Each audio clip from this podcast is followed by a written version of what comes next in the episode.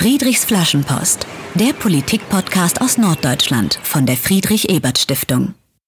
Willkommen bei Friedrichs Flaschenpost zu einer neuen Folge unseres Politik-Podcasts aus Norddeutschland von der Friedrich-Ebert-Stiftung. Wie ist es eigentlich, wenn man Bundestagsabgeordnete wird? Diese Frage wird uns heute Dorothee Martin beantworten. Sie ist seit dem 11. Mai Bundestagsabgeordnete für den Wahlkreis Hamburg-Nord, Mitglied der SPD-Fraktion im Deutschen Bundestag und heute bei Friedrichs Flaschenpost. Herzlich willkommen, liebe Dorothee. Moin, ich freue mich. Vielen Dank für die Einladung. Ja, das ist diese Chance, mal frische Eindrücke aus dem Bundestag zu erfahren. Dies lassen wir uns natürlich nicht entgehen. Zugleich sprechen wir aber auch über die Beschlüsse des Bundestags in den vergangenen Wochen, seitdem du dabei bist. Das waren ja einige, das schon mal als, äh, als Appetit hatten. Äh, und wir wollen dich und deinen politischen Weg in den Bundestag ein wenig kennenlernen. Denn äh, uns als Ham in Hamburg bist du ja als langjährige Bürgerschaftsabgeordnete und Verkehrspolitikerin bekannt, was du bis vor kurzem ja auch noch warst. Für die Friedrich-Ebert-Stiftung am Mikrofon dieser Flaschenpost ist wie immer Dietmar Molthagen aus dem Julius Leber Forum in Hamburg. Moin auch von mir an alle, die uns zuhören. Ich habe schon gesagt, zu Beginn wollen wir dich ein bisschen kennenlernen und starten dabei traditionell in deiner Schulzeit. Die Schulzeit verbindet uns alle Hörerinnen und Hörer, Gäste, Moderator, denn da waren wir alle mal. Was hast du für ein Fundstück aus der Schulzeit für uns dabei? Ich hatte ähm, grundsätzlich eine ziemlich gute Schulzeit. Ich bin ja in der Pfalz aufgewachsen, habe in Pirmasens Abi gemacht am Leibniz-Gymnasium, ähm, war dort ziemlich aktiv in der Schülerzeitung ähm, mit dem schönen Namen Topf, keine Ahnung warum, aber so ein bisschen das, das äh, Fundstück aus der Schulzeit, was mich schon auch doch sehr, sehr geprägt hat, auch ähm, so der Grund war, warum ich auch Politikwissenschaft studiert hat, war mein Sozialkundelehrer, also in Rheinland-Pfalz hieß das, hieß das Sozialkunde, das war ja. mein Haupt, eines meiner, meiner drei Hauptfächer und ähm, das war so ein bisschen, äh, Herr Weber war schon ein älterer Lehrer, so ein bisschen alter Seebär, hm. ähm, der äh, ein Buch geschrieben hat, der neunte, elfte Schicksalstag der Deutschen. Das musste irgendwie jede Schülergeneration noch einmal durchnehmen. Aber Herr Weber hat uns ähm, in unserem Leistungskurs, vor allem äh, in, der, in der 13., also im, im Abi-Jahrgang, äh, hat er den Lehrplan quasi zur Seite gelegt und hat uns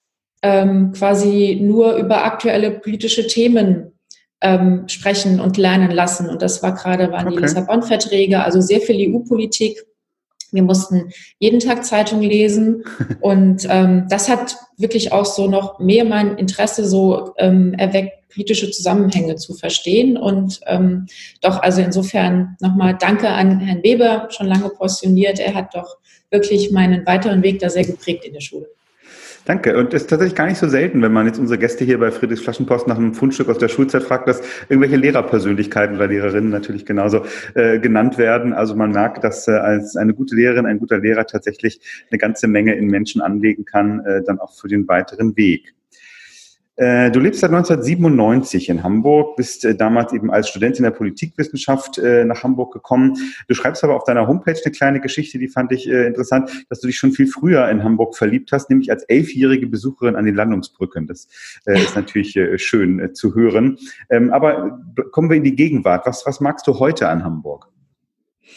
Also eigentlich bin ich immer noch genauso verliebt in Hamburg wie, wie als Elfjährige, muss ich, muss ich sagen. Ähm, ich mag an Hamburg diese, diese Vielseitigkeit immer noch. Ja, es gibt natürlich ähm, dieses schöne, ähm, bisschen traditionelle, doch schon gediegene Hamburg. Es gibt aber auch sehr, sehr raue Seiten an Hamburg und das mag ich wirklich sehr. Ich bin ja damals vor allem nach Hamburg, weil ich irgendwie ja Großstadt wollte, ne, so als sagen wir mal Kind aus einem kleinen pfälzischen Dorf. Mhm. Ähm, ich wollte ans, ans Wasser, ich wollte so ein bisschen die Weite und ähm, das finde ich äh, finde ich immer noch toll. Also äh, mir geht jedes Mal offen gesagt das Herz auf, wenn ich irgendwie ähm, über die Elbbrücken fahre, wenn ich äh, irgendwie den Hafen sehe, auch Elbphilharmonie, Schiffe.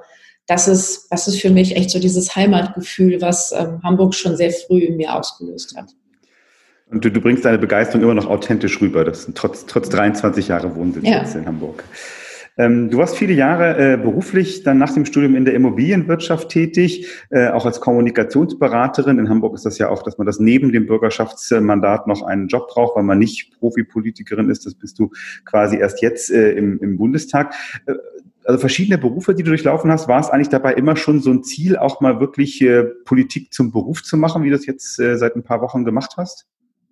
Ich möchte es mal anders beantworten. Ähm, ich finde es essentiell wichtig, dass äh, jemand, ähm, der ähm, sag mal, jetzt berufsmäßig Politik macht, auch vorher wirklich im, in Anführungszeichen, ne, wirklich realen Leben auch gearbeitet hat und dort sein Geld verdient hat, weil Berufspolitik entscheidet quasi äh, in jedem Lebens Lebensbereich über die Bedingungen, wie Menschen leben und arbeiten. Und ähm, ich finde quasi die andere Seite des Berufslebens kennengelernt zu haben, ähm, ist einfach essentiell wichtig. So, und jetzt hast du schon beschrieben, ne, die allermeisten Bürgerschaftsabgeordneten haben ja diesen ähm, Beruf neben der Politik, was eine ganz große Herausforderung ist. Gerade auch die Anforderungen an Landespolitiker haben ja in Hamburg auch zugenommen.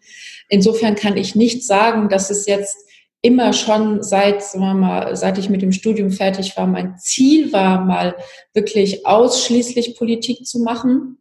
Ähm, und ich zehre sehr von diesen quasi ähm, beiden Hüten, die ich lange, mhm. lange Zeit aufhatte. Übrigens ähm, ist ja durchaus auch ähm, erlaubt, dass Bundestagsabgeordnete sich noch in einem gewissen Maße beruflich betätigen.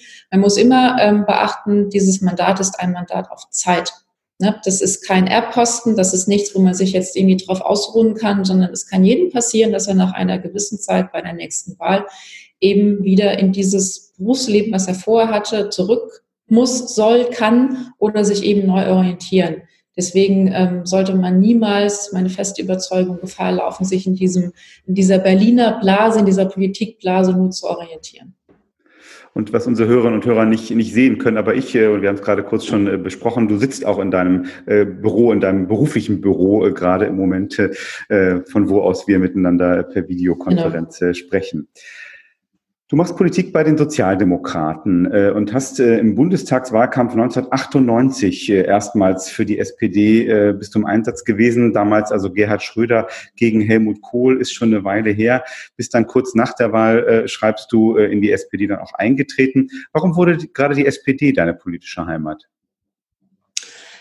Ich bin damals ähm, im ja, Wahlkampf 98 mit sehr vielen Jusos in Kontakt gekommen. Ähm, hatte eine Kommilitonin, die mit mir studiert hat, die war äh, aus Langhorn, war bei den Jusos total aktiv und die hat mich Geschichten einfach mitgenommen zu so ein paar Wahlkampfaktionen der Jusos. Ähm, ich fand einfach gut, was die gemacht haben. Ich fand die auch alle sehr, sehr nett. Ne? Man möchte ja auch nicht mit Menschen zu tun haben, die man irgendwie blöd findet. Ähm, und natürlich, ich habe Politikwissenschaft studiert. Es war auch diese diese Aufbruchstimmung, ne, jetzt irgendwie nach 16 Jahren Kohl, endlich mal was anderes. Ähm, ich fand gut, dass die sich eingebracht haben, engagiert haben, debattiert haben und grundsätzlich zur SPD. Mich hat damals auch diese Politik von, von Gerhard Schröder ähm, des Förderns und Forderns sehr überzeugt. Ne? Dass jetzt irgendwie Hartz IV und so weiter weiterentwickelt werden muss, glaube ich, müssen wir nicht drüber reden nach jetzt vielen, vielen Jahren. Aber ähm, ich fand einfach diesen, diesen politischen Ansatz sehr gut und bin dann auch voller Überzeugung dann im Oktober 98 ja in die SPD eingetreten. Hm. Wobei das mit dem Fördern und Fordern kam ja noch ein bisschen später, das war ja im Wahlkampf noch nicht. Ja, äh, aber ist auch so ein bisschen so die, die, die, die, sagen wir mal, so ein bisschen auch ähm, ja eine neue Art auch sozialdemokratischer Politik ähm, zu machen, okay. ähm, die hat mich doch sehr überzeugt. Mhm. Kürzlich erschien ein Porträt von dir im Hamburger Abendblatt, der, der größten Regionalzeitung in Hamburg. Äh, und das, die Überschrift von diesem Porträt war Die Genossin, die niemals aufgibt. Was ist diese Aussage zu dir? Äh, ja, ich denke schon. Also ähm, ich habe doch eine sag mal, Anlage in mir, dass ich äh, ziemlich äh, zäh bin, dass ich äh, denke, sehr viel auch aushalten kann. Ich äh, habe die äh, dankenswerterweise äh, eine gute gesundheitliche Konstitution mitbekommen. Ähm, brauche jetzt irgendwie auch keine acht Stunden Schlaf, sechs Stunden reichen vollkommen. Also insofern ähm, wirft mich es nicht so schnell um und das ist, glaube ich, eine Eigenschaft, die man gerade im Politikbetrieb sehr gut gebrauchen kann. Ja, wenn man diesen Artikel dann nämlich auch liest, äh, dann sind da auch so ein paar unschöne Geschichten, die berichtet werden. Also äh, parteiinterne Kämpfe um äh, die Kandidatur für deinen Bundestagswahlkreis, äh, auch äh, verschiedene Erfahrungen, die du gemacht hast, die jetzt nicht immer nur schön waren äh, in der Politik. Bringt mich zu der Frage, gab es eigentlich mal so einen Punkt äh, in, in deinem Leben, äh, wo du gesagt hast, oh, das mit der Politik, das, das lasse ich jetzt mal, ich mache was ganz anderes? Die Frage ist ja, welcher, welcher Punkt ähm, oder welche Ereignisse einem zu so einer Entscheidung dann irgendwie treiben können. Und um auf das zurückgekommen, was du gesagt hast, ja, natürlich, das waren so ähm, Auseinandersetzungen und auch Eingriffe in mein Privatleben und auch Berufsleben, die deutlich alle Grenzen überschritten haben der politischen Auseinandersetzung, die auch mal ein bisschen persönlich wird. Ja, ist, ist ja, ne, kennt vielleicht jeder. Ähm, aber da war für mich immer klar, so nee, davon, von solchen Methoden werde ich mich nicht einschüchtern lassen. Das ist die eine Seite. Und die andere Seite ist natürlich, habe ich lustigerweise gerade vor letzter Woche mit jemandem geredet, der sich überlegt, in die Partei einzutreten, aber gesagt hat, ja, mit dem bin ich nicht einverstanden, mit dem bin ich nicht einverstanden. Ich glaube, das weiß jeder. Man ist wahrscheinlich nie 100 Prozent mit dem einverstanden, was äh, die Partei so macht oder die Inhalte. Man muss seinen Kompass aber immer ausrichten. Sind es denn mindestens 51 Prozent, ähm, die ich habe an Überzeugung, um weiter äh, in dieser Partei aktiv zu sein und politisch aktiv zu sein.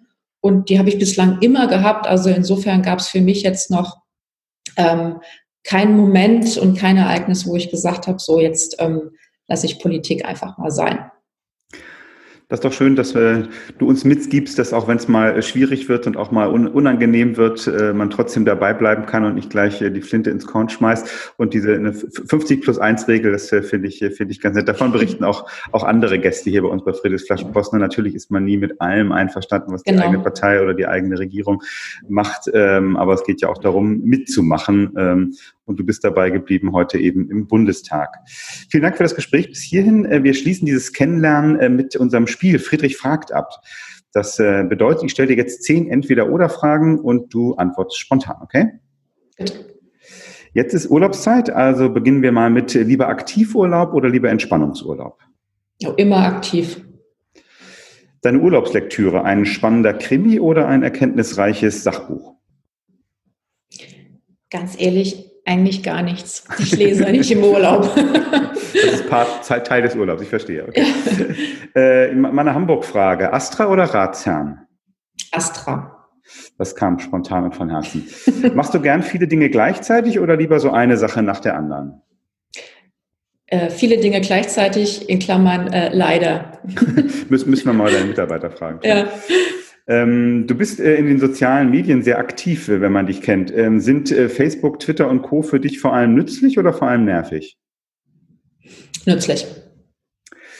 Wo ist für dich Heimat? In Helterberg bei Kaiserslautern, wo du aufgewachsen bist, oder in Hamburg, wo du jetzt eben seit 23 Jahren wohnst? Äh, ich hoffe, mein Vater hört das nicht, aber es ist Hamburg. okay. Äh, für die Kommunikationsberaterin eine Frage. Äh, was ist wichtiger für gute Kommunikation? Verständlich sprechen oder aufmerksam zuhören? Zuhören. Das war auch sehr eindeutig und schnell. du machst äh, viele Bürgersprechstunden. Lieber am Telefon oder lieber im direkten Gespräch? Direktes Gespräch ist immer besser. Welche Einladung würdest du eher annehmen? In eine Talkshow im Fernsehen oder einen Gastvortrag vor dem Hamburger Überseeklub? Äh, Talkshow Fernsehen. Warum? Ähm, ich glaube, dass man im Fernsehen einfach eine diversere, breitere Zielgruppe erreicht als im Hamburger Überseeklub, den, wo ich auch schon war, was sehr, sehr interessant ist. Ähm, aber ich glaube, so ein bisschen die Auseinandersetzung in der Talkshow finde ich einfach, äh, liegt mir besser und vielleicht noch ein Zusatz, ich liebe Radio. So, es gibt Radiodiskussionen, großartig. Sehr gut. Und jetzt machen wir Podcast. Sehr schön. Genau. Äh, die zehnte und letzte Frage. Äh, dir sind viele Themen wichtig, äh, aber auch als Politikerin kann man jeden Euro nur einmal ausgeben. Wenn du in Hamburg entscheiden könntest, mehr Geld für Kitas oder mehr Geld für den ÖPNV? Das ist eine gemeine Frage. aber ich bin jetzt Verkehrspolitikerin ne, und deswegen sage ich eben mehr Geld für den ÖPNV, wenn es nur entweder oder ist. Beides ist natürlich am besten, ja. Sehr schön. Wir sprechen nachher auch noch ein bisschen ja. über, über Verkehrspolitik, versprochen. Mhm.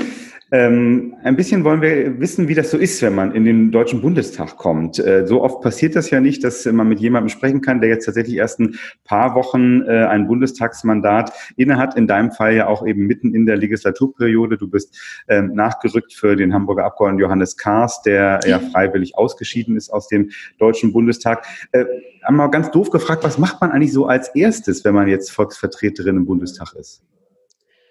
Als erstes ähm, besorgt man sich ganz, ganz wichtig seinen Bundestagsausweis, weil äh, ohne den äh, quasi kommt man nirgendwo rein. Also ähm, als erstes ist es wirklich wahnsinnig, wahnsinnig viel Bürokratie, die man da irgendwie erledigen muss.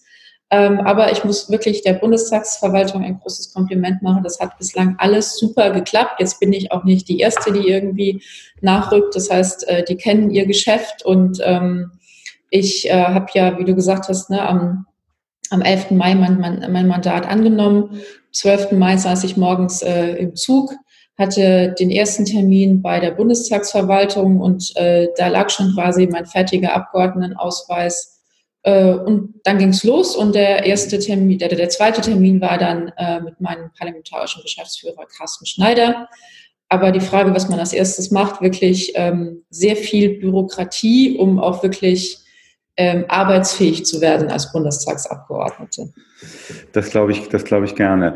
Ähm, wie gesagt, du bist jetzt als neuer Abgeordneter mitten in der Legislaturperiode reingekommen. Äh, wie ist das eigentlich, wenn man dann so die Neue ist? Muss man sich dann in, den, in der eigenen Fraktion, in den Ausschüssen, wo man ist, äh, hinten anstellen? Oder wird man da als Neue so ein bisschen gepflegt ignoriert oder herzlich aufgenommen? Wie war deine Erfahrung? Also zum einen ähm, wurde ich sehr herzlich aufgenommen durch meine Fraktion. Das ist natürlich ähm, ein etwas anderes Arbeiten gewesen der letzten Monate durch Corona. Also vielleicht kennen einige der Zuhörerinnen und Zuhörer ähm, auch so ein bisschen den Bundestag. Es gibt einen sehr, sehr großen Fraktionssaal der SPD, wo normalerweise immer alle Abgeordneten tagen. Corona-bedingt mussten wir uns aufteilen auf zwei Fraktionssäle, die dann quasi mit Live-Übertragung miteinander verbunden waren. Und natürlich ist es dann ein bisschen anders, wenn man in den Saal kommt und nur die Hälfte der Fraktion sitzt. Ähm, habe mich äh, kurz vorstellen dürfen. Äh, einige ähm, meiner Kolleginnen und Kollegen kannte ich schon auch durch Zusammenarbeit. Viele kannte ich durch ihre Social-Media-Profile. Das hat mir wirklich sehr geholfen. Also wieder ähm, Facebook und Twitter sind nützlich. Äh, absolut, nee, wirklich. Äh, und äh, einige muss ich ganz ehrlich sagen, dadurch, dass wir ähm, immer noch größtenteils räumlich getrennt sind, ähm, auch die Besetzung im Plenum ja reduziert ist. Ich glaube, ich habe wahrscheinlich noch nicht jedem mal Hallo mhm. gesagt oder so. Ne? Aber ähm, im Grundsatz, ähm, ja, ich habe jetzt natürlich, du hast es gesagt, die Nachfolge von Johannes Kaas angetreten, der ein bekannter, präsenter und natürlich ein viele Jahre sehr viele Jahre ne und und natürlich ähm, also große große Fußstapfen dort irgendwie auch in Berlin ähm, hinterlässt. Und klar, ich glaube, ich würde schon so ein bisschen beäugt, wer kommt denn da jetzt aus Hamburg neu? Ähm, aber wie gesagt, ich glaube, viele kannten auch mich und umgekehrt meine, meine Social-Media-Profile und meine Arbeit. Und insofern äh, geht das ziemlich schnell. Man hat auch nicht, nicht groß Zeit, ähm, sich dort irgendwie erst einzufinden. Also das ging wirklich gleich von, von 0 auf 100, ja. Okay. Der Bundestag ist ja stolz darauf, äh, ein Arbeitsparlament zu sein, dass es eben neben dem Plenum, was man als Bürgerinnen und Bürger vielleicht manchmal im Fernsehen sieht, eben ganz viele Ausschüsse gibt, in denen viele der äh, die politische Facharbeit gemacht wird. Du bist jetzt Mitglied im Finanzausschuss äh, des Bundestags geworden, das ist ja nicht ganz unwichtig. Außerdem stellvertretendes Mitglied im Ausschuss für Verkehr und digitale Infrastruktur. Wie, wie lief deine erste Ausschusssitzung ab? Die erste Ausschusssitzung, ähm, also von, von, beiden Ausschüssen lief erstmal, die allererste war in der Tat digital. Das war ähm, die Sitzung des Verkehrsausschusses. Ähm, interessanterweise habe ich die in, im ICE zwischen Berlin und Hamburg erlebt, weil das ich noch einmal nach Hamburg zurück musste. Und ne, Kompliment an die Bahn, die WLAN-Verbindung hat die ganze Zeit gehalten. Ähm, ich war sehr happy. Ähm, also ähm, du siehst auch, die Ausschüsse tagen im Moment noch äh, unter Corona-Bedingungen. Wir machen das in beiden Ausschüssen so, dass wir einen Teil, ähm, gerade wenn wir äh, Gäste haben, also die eingeladen sind als Auskunftspersonen, dass wir einen Teil ähm, mit Präsenz vor Ort machen, aber mit reduzierter Besetzung. Also es dürfen dann drei oder vier Abgeordnete vor Ort sein und einen Teil machen wir als WebEx-Konferenz, als hm. Telefonkonferenz, was auch erstaunlich gut funktioniert. Und äh, ja, insofern war die erste Ausschusssitzung äh, mit dem Verkehrsausschuss eine Befragung des äh, Vorstands der Deutschen Bundesbahn, wie es jetzt eben auch mit der Bahn nach Corona-Zeiten ähm, weitergeht. Ja. Ähm, er, erste Präsenzsitzung des ähm, Finanzausschusses oder einer der ersten war auch hochspannendes Thema zum Wirecard-Skandal. Und wie gesagt, man, man switcht dann immer so ein bisschen und legt dann vorher fest, okay, wer ähm, ist quasi physisch anwesend in der Präsenzausschusssitzung ähm, und ähm, wer ist dann äh, am Telefon dabei. Okay. Also wir arbeiten alle so ein bisschen anders, bisschen flexibler, ähm, aber es klappt gut. Aber man, man, hat schon den Eindruck, äh, das sind jetzt auch nicht ganz kleine Themen, die ihr da so habt. Ne? Also Zukunft der Deutschen Bahn nach Corona, äh, Wirecard-Skandal, was, äh, wie geht's weiter? Das sind ja wirklich auch dicke, schon mal dicke Themen, die, die da euch beschäftigen. Du bist vom Norddeutschen Rundfunk schon interviewt worden, so nach den ersten äh, paar Wochen äh, im Bundestag. Ähm, äh, und äh, du bist dabei auch gefragt worden, warum du das äh, frisch gewonnene Bürgerschaftsmandat, das ist ja noch gar nicht so lange her, im Februar bist du wieder in die hamburgische Bürgerschaft gewählt worden, ähm, gegen jetzt das Bundestagsmandat eingetauscht hast. Und du hast dann gesagt im NDR, Zitat, ich habe da einfach richtig Bock drauf. Fand ich eine schöne Antwort. Äh, hat sich denn, denn der Bock so in den ersten Wochen auch bestätigt? Ja, absolut. Also das ist, das ist wirklich, also ich, ähm, ich liebe meine Hamburger Bürgerschaften, das mal zu so sagen, war äh, mit Leib und Seele auch Bürgerschaftsabgeordnete jetzt. Natürlich, ne, dieser, die, äh, es war der 5. Mai, ich weiß es noch, ähm, als ich erfahren habe, dass Johannes Kast das Bundestagsmandat zurückgeben ähm, wird. Ähm, das ist etwas, was natürlich für mich nicht absehbar war und sozusagen auch nicht planbar. Und ähm, natürlich das kennt vielleicht der eine oder die andere auch. Es gibt dann Situationen im Leben, wo man eben auch mal sehr, sehr schnell sehr grundsätzliche Entscheidungen treffen muss. Und jetzt habe ich ja äh, 2017 ähm, mit mit sehr viel Energie ähm, diesen äh, Bundestagswahlkampf äh, geführt in Hamburg Nord, habe dieses Direktmandat nur sehr, sehr knapp nicht erhalten, habe ähm, äh, aber auch erreicht, dass ich ein sehr, sehr gutes Erststimmenergebnis bekommen habe. Also insofern ähm, hatte ich ja schon 2017 den Plan, ähm, auch in die Bundespolitik dann einzusteigen und mich von dort für Hamburg zu engagieren. Und ich denke, wenn dann äh, so eine Möglichkeit kommt, ähm, auch wenn ne, Bürgerschaftswahl erst irgendwie kurz vorbei, Bundestagswahl nächstes Jahr im September, ähm, ich finde, da da kann man einfach nicht sein, Nein sagen. Also und ne, da bin ich doch jetzt also Political Animal und ähm, wie gesagt, der den Weg wollte ich 2017 schon beschreiten. Jetzt ähm, war und ist die Chance da und insofern ähm, ja habe ich da immer noch ähm, sehr viel Bock drauf und äh, erlebe jetzt ähm, doch die Unterschiede auch jeden Tag zwischen dem Hamburger Landesparlament und dem Bundestag. Ja, erzähl mal, das finde ich, finde ich spannend. Also, was sind dir jetzt so für Unterschiede aufgefallen zwischen Bürgerschaft Hamburg, Bundestag äh, auf äh, in der Bundesebene?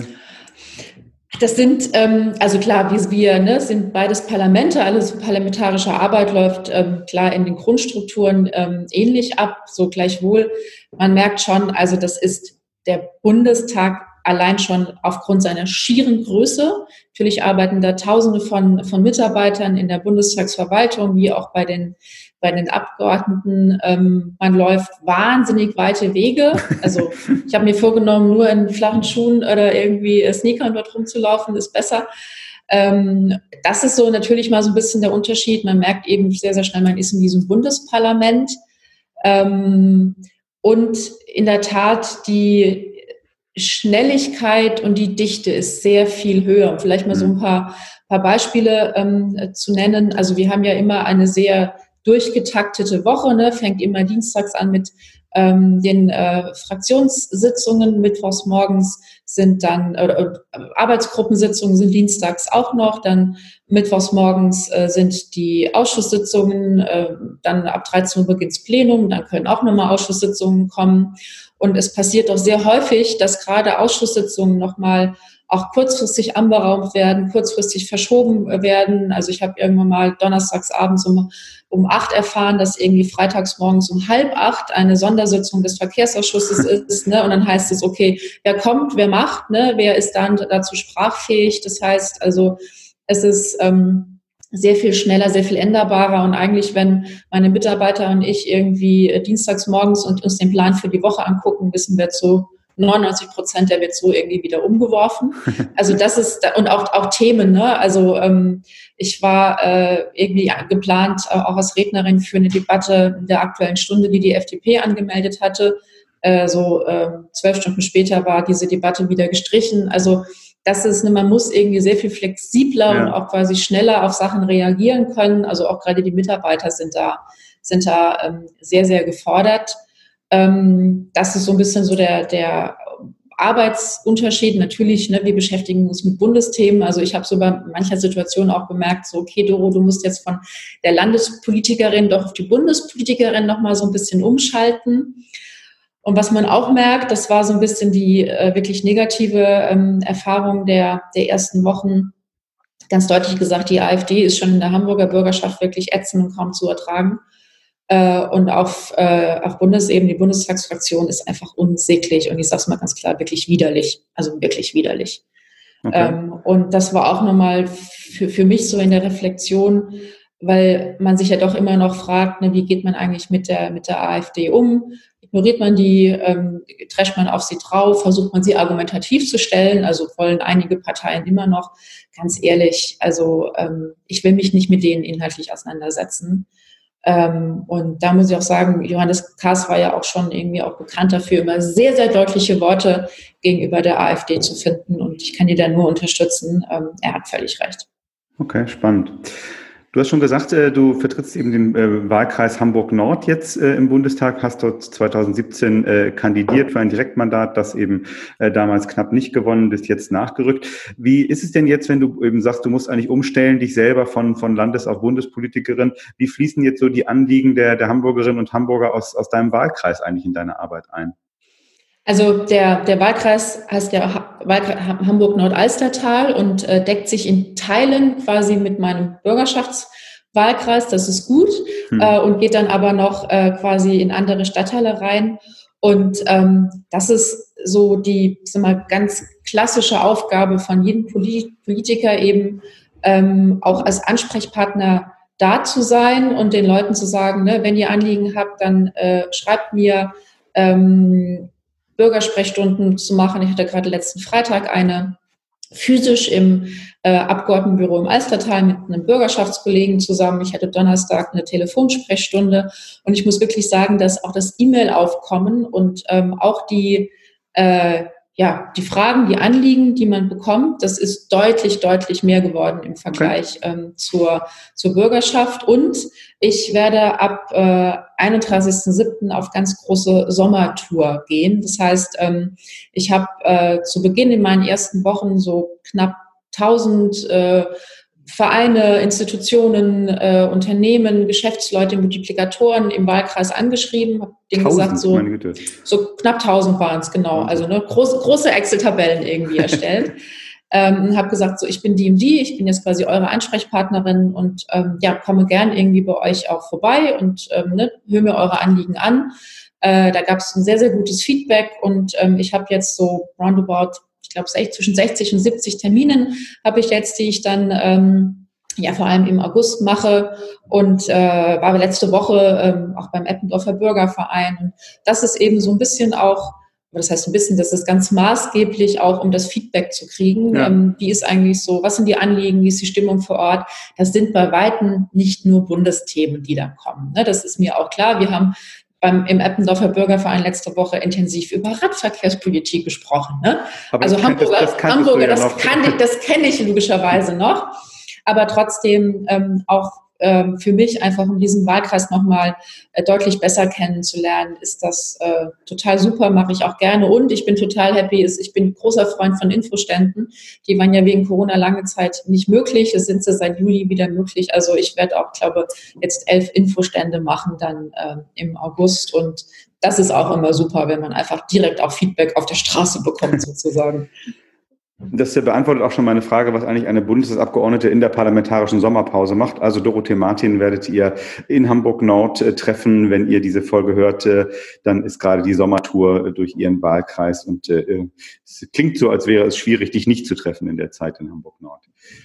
Danke für diesen Einblick in deine Erfahrung im Bundestag. Ähm, Sprechen wir noch ein bisschen darüber, was im Bundestag in den vergangenen Wochen diskutiert und beschlossen worden ist. Das war nämlich ja eine ganze Menge. Ich habe es äh, in der Anmoderation gesagt. Ähm, frage ich mal dich als erstes, was war so aus deiner Sicht der wichtigste Beschluss im Bundestag jetzt, seitdem du dabei bist, Mitte Mai?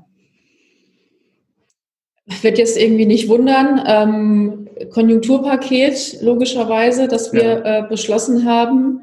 Äh, und natürlich ähm, eines der großen, ich nenne es mal Herzensprojekte der SPD, natürlich die Grundrente, okay. die wir beschlossen haben, was jetzt auch wirklich ähm, also zeitkritisch war, ne, wenn sie quasi zum Januar 2021 in Kraft treten soll. Das ist eines der Themen des Koalitionsvertrags von uns gewesen. Die CDU hat sich lange, lange gesperrt dagegen. Ne. Wir haben jetzt eine Einigung ähm, erreicht. Und ähm, das war, und das, das hatte man auch Bertus Heil und den ähm, Kolleginnen waren es vor allem angemerkt, die daran mitgearbeitet haben. Das war wirklich ein großer Moment, als wir das im Bundestag ähm, wirklich final beschlossen haben in dritter Lesung. Aber man natürlich äh, die komplette Politik nicht nur äh, in, in Berlin, ich glaube jetzt äh, weltweit ähm, ist quasi durch, durch Corona geprägt und natürlich ja. haben wir uns auf den Weg gemacht, das, was ne, Olaf Scholz mit Wumms aus der Krise genannt hat, jetzt dieses riesengroße Konjunkturpaket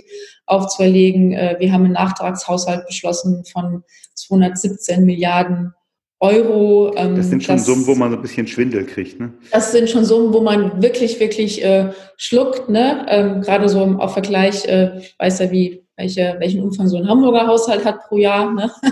ähm, und äh, natürlich, das hat, das hat alle wirklich sehr intensiv beschäftigt die letzten Monate und das dann final in diesem Paket dann zu beschließen, ähm, das war schon ähm, ja ganz ganz großes Stück Arbeit, was uns aber glaube ich auch wirklich voranbringt durch diese Zeit, die absolut außergewöhnlich ist. Also keiner von uns hat jemals sowas erlebt. Die Beschlüsse, die im Moment jetzt äh, im Bundestag gefasst werden, sind dann ja äh, am Ende Beschlüsse der Koalitionsmehrheit, also von den Fraktionen CDU, CSU und SPD, die im Moment die Bundesregierung äh, tragen, diese äh, Parteien, äh, gefasst worden. Äh, du hast jetzt Konjunkturpaket und, und Grundrente genannt. Was ist so aus deiner Sicht so das spezifisch sozialdemokratische auch an diesen Beschlüssen? Möchte jetzt nicht sagen fast alles, nein, aber ähm, ich glaube, natürlich ähm, gibt es schon einige Punkte, die uns besonders wichtig waren und die wir eingebracht haben. Also würde man sagen, uns war extrem wichtig, wirklich Familien zu unterstützen und zu entlasten, die in dieser Zeit wirklich enorm viel zu schultern haben. Ne? Also ich glaube, jeder kennt, der auch Kinder hat, weiß, wie schwierig die Bedingungen sind ne? mit geschlossenen Kitas noch vor äh, einiger Zeit und Schulen, mit der Frage, wie kriege ich das mit Homeoffice hin, bis zu, muss ich in Kurzarbeit, habe ich überhaupt noch einen Job? Also hm. deswegen mhm. haben wir auch gesagt, wir wollen diesen Kinderbonus von 300 Euro äh, für jedes Kind, der jetzt kommen wird. Wir haben noch mal was auch ähm, so ein bisschen vielleicht untergeht, was ich aber extrem wichtig finde. Wir haben nochmal Steuerentlastung für Alleinerziehende eingeführt. Wir haben nochmal ähm, zweieinhalb Milliarden mehr für den Ausbau von Kitas und Ganztagsschulen äh, im Konjunkturpaket beschlossen und natürlich die Mehrwertsteuersenkung. Also glaube ich, das sind alles wirklich Maßnahmen, die eine deutliche sozialdemokratische Handschrift tragen. Wir haben auch in der Fraktion, muss man sagen, sehr lange darüber auch diskutiert, ähm, wie wir mit dem äh, Thema auch sagen wir mal, Mobilität, ich sag mal, Kaufprämie umgehen, ne, für wen das jetzt gilt, äh, was das auch dann für die Autoindustrie bedeutet. Da gab es durchaus auch sehr, sagen wir mal, differenzierte und auch kritische Stimmen von Kollegen, die natürlich, sagen wir mal, aus den Auto Bundesländern kommen, ja. Niedersachsen, ne, auch die, die Baden-Württemberger, die Bayern. Ähm, aber ich glaube, da ist es einfach ganz wichtig zu sagen, ne, wir ähm, unterstützen natürlich auch diese Industrie, aber im Bereich der neuen Mobilität, der Elektromobilität, Wasserstoffaufbau, das ist jetzt ganz wichtig und auch da gab es nochmal einen Schub. Ich glaube, das ist auch ganz klar, ähm, dass wir Sozialdemokraten gesagt haben, ne, wir möchten auch im Bereich des Autos, der Automobilindustrie ganz klar in diese neue Mobilität einsteigen und jetzt nicht mehr irgendwie alte Benziner fördern. Hm. Äh, interessant zu hören, dass also auch da durchaus innerhalb einer SPD-Fraktion da kontrovers äh, und, und äh, engagiert diskutiert wird. Am Ende seid ihr dann zu einem gemeinsamen Ergebnis gekommen. Und du hast schon übergeleitet quasi zu Fragen der Verkehrspolitik. Wie versprochen, wollte ich da ja noch ein bisschen ähm, drauf eingehen. Das eine war eben das Thema Innovation in der in der Automobilbranche, wo du gerade schon, was du gerade schon erwähnt hast. Ähm, das andere ist, äh, dass wer dich länger kennt als Politikerin, weiß, dass du eben ein großer Fan von äh, äh öffentlichem Verkehr bist, äh, sei es ÖPNV Absolut. oder ja. sei, es, sei es die Bahn. Ähm, du hast auf deiner Facebook-Seite ausführlich den Beschluss zum Ausbau des Schienenverkehrs gelobt. was genau hat denn der Bundestag da beschlossen und warum hältst du das für lobenswert? Also ähm, zum einen nochmal kurz zurück zum Konjunkturpaket, ähm, was uns extrem wichtig war, also uns, sage ich mal, uns Verkehrspolitikern auch ähm, in der Bundestagsfraktion war, dass wir nochmal ähm, die Nahverkehrsunternehmen unterstützen jetzt, die ja in Corona-Zeiten auch einen massiven Fahrgastzahleneinbruch hatten. Da gibt es jetzt nun mal 2,5 Milliarden auch aus Regionalisierungsmitteln. Also ne, jedes Bundesland und die, jede, jede Kommune erhält was davon ähm, logischerweise auch Hamburg. Das ist für uns einfach wichtig, um diese Einnahmeausfälle dann zu kompensieren.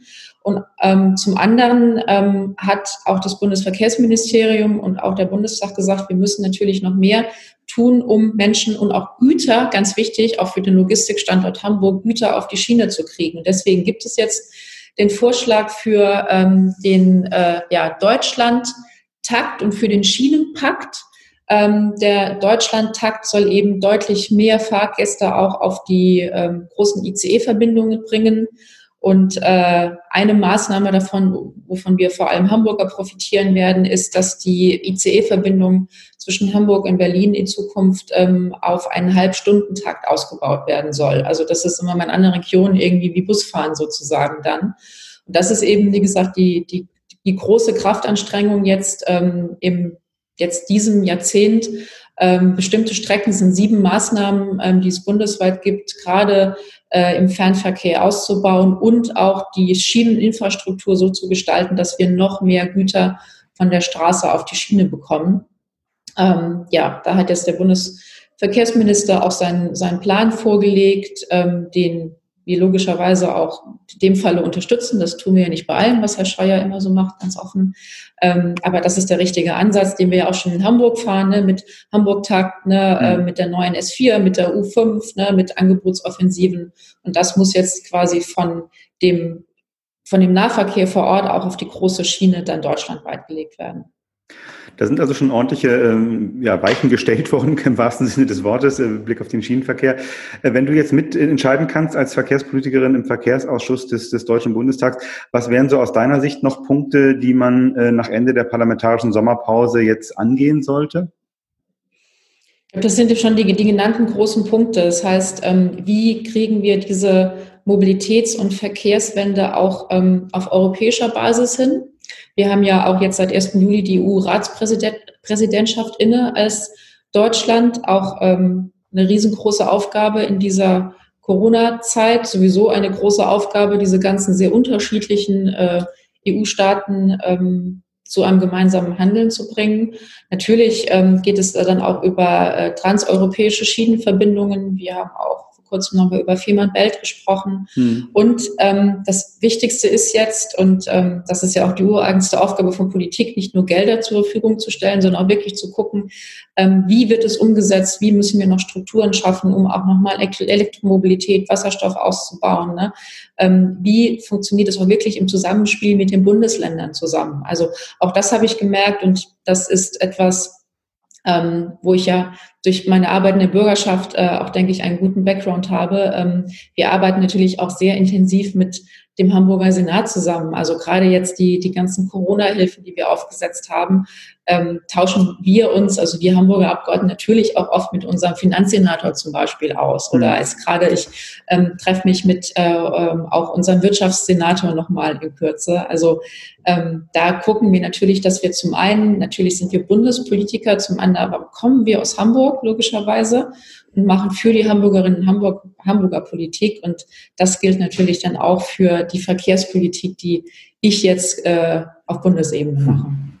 Und ist eine schöne Klammer, die sich jetzt hier ergeben hat, ne, dass die äh, Landespolitikerin, die äh, in den Bundestag gewechselt ist vor einigen Wochen, äh, tatsächlich auch eine ganze Menge mitbringt, damit es eben auch funktioniert, die Zusammenarbeit zwischen den verschiedenen staatlichen Ebenen, zwischen Bund und Ländern.